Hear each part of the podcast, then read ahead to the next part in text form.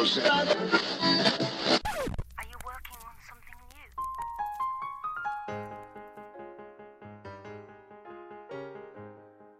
An artist's entitlement. From my blog, Confessions of a Banter Writer.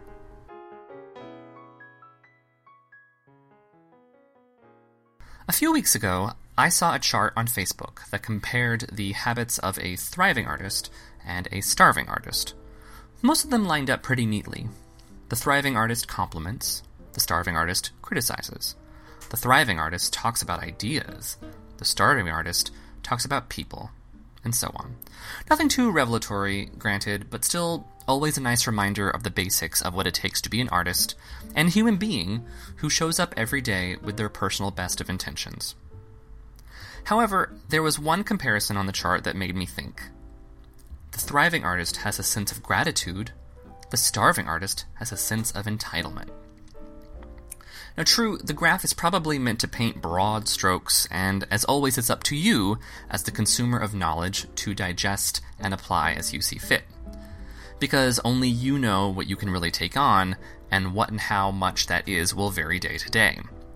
But here's what I want to say if you show up, do your work, are passionate about your work, share your work, generously come to the table, make space for others at the table, listen to your heart, listen to your gut, and never say no to learning more about the world, yourself, and therefore allowing your work to expand, then I see no problem with not only feeling gratitude, but also entitlement. Amy Poehler, one of my favorite mentors that I've never met, attended a Cannes Film Festival press conference in 2015.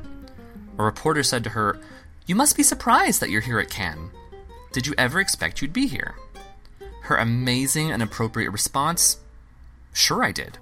A sense of self worth, defined by you, no one else, is so important in this world. Not just if you're an artist, but as a person who gets to experience the miracle of waking up every day and making choices. There are studies out there that say adults make on average 35,000 choices a day. Even if 17,499 of those choices are not in alignment with who you are and where you want to go, you're you're already tipping the scale in your present and future's favor. My point is, you can earn entitlement. As far as I'm concerned, that's the only way you're allowed to feel entitled and still feel like a thriving artist and not a jerk. This is not to say that if something doesn't happen how and when you think it should, that you're then entitled to get upset and eat your weight in, I don't know, Halloween Oreos, like I sometimes do. But if those feelings, if those types of feelings come up, by all means go there, but then move forward as quickly as your body and your soul will allow you to. Which won't be as long as you think. It's like hunger signals, if my memory serves from my days back attending Weight Watchers meetings. When your body starts to tell you that it's feeling full or stuffed, typically that means it was getting full about 20 minutes ago. So cut yourself some slack, you are human, but then cut the crap. So basically, start to move forward a little bit before you think you're ready. Otherwise, you run the risk of waiting.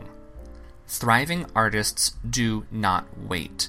We move and we make stuff and we do it all over again. Not because we're waiting for success, whatever success means to you, but because you owe it to yourself, your peers, and the probably younger people who are going to look at you and see how thriving artists get it done. Entitlement, the way I'm talking about it here, is knowing the success you're experiencing and going to experience down the road is something you've earned. You own it. Like Amy Poehler. And remember, someone else's success doesn't negate your success or lessen your chance for future success. There's not a vault of success locked up at Gringotts. It's a renewable resource. Like trees, which, as you know, take a long time and a lot of care from multiple sources the air, the water, the earth to get where they're going. And trees never fully get there. I mean, how high does the sycamore grow? Shout out to Stephen Schwartz. Today's takeaway No one asks a tree if it's surprised to be here. Just saying.